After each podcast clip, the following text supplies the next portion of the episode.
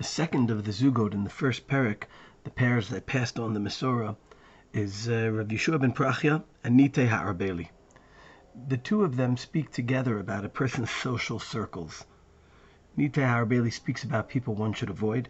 Yeshua ben Prachya speaks about uh, friends and other influences people should seek out and seek relationships with. the Maharal explains that this is the point here, in fact.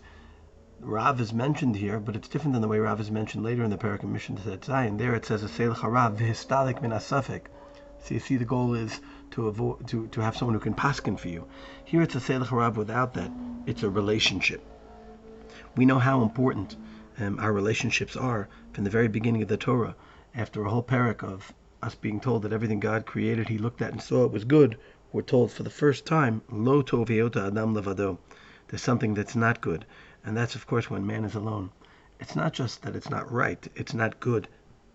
Sefer Kohelet uh, elaborates on this idea. It says Tovim Mashnayim in Achad, the two are better than one, and the Psukim give their two explanations. The first is utilitarian, because they'll help each other.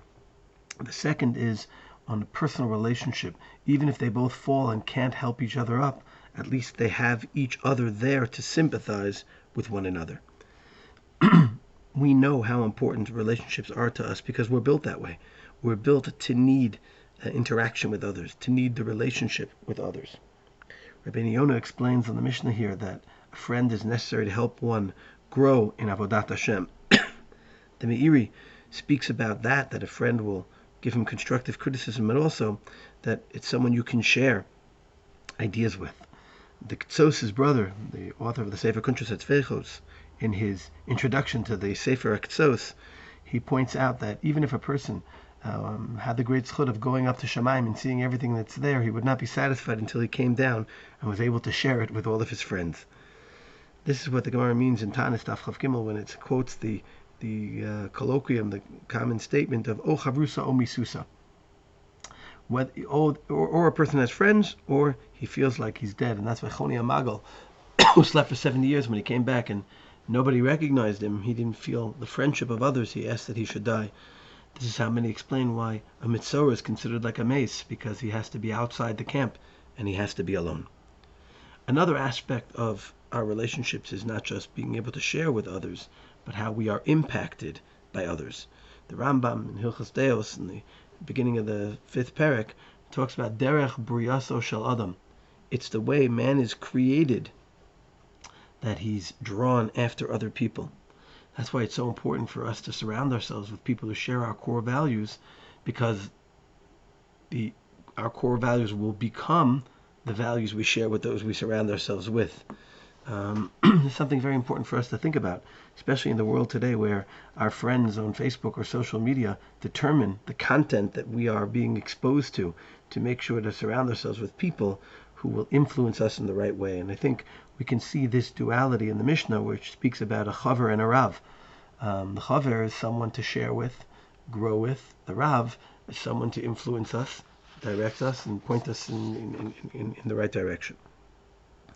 Um, to elaborate a little bit more on Chaver, the Rambam, the Rambam.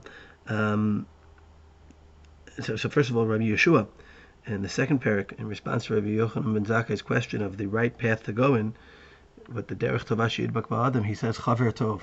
We see there the importance of, uh, of, of having a good friend. The Rambam speaks about four levels of friendship. Uh, quoting Aristotle, the first is people who share a common uh, need that they work on together. It's a utilitarian friendship. Second, people who enjoy the same same things.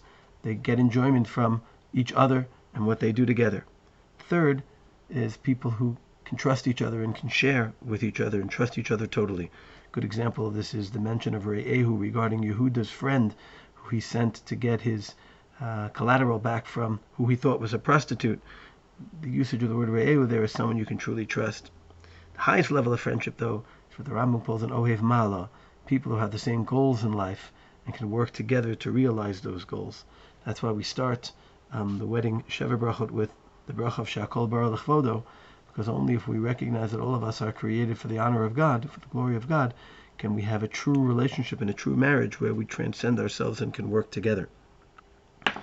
Another interesting point here is it says eh, chaver.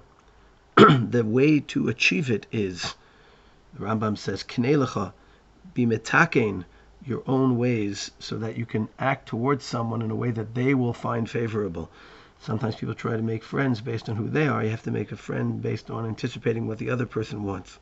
Rambam then adds, even if you have to purchase the person, excuse me, right? the Rami Bartenura says, even bedamim. We should, in a world where people interact with each other from a distance, we should realize how important real relationship are, real relationships are not just Facebook or social media friends. And we should put in the extra effort that's required to build interpersonal relationships with other people so we can fill the need emotionally and also gain from what others can give us. And we should make sure we have Rabbonim, one and many in our lives, one central one, who continue to give us guidance throughout our lives.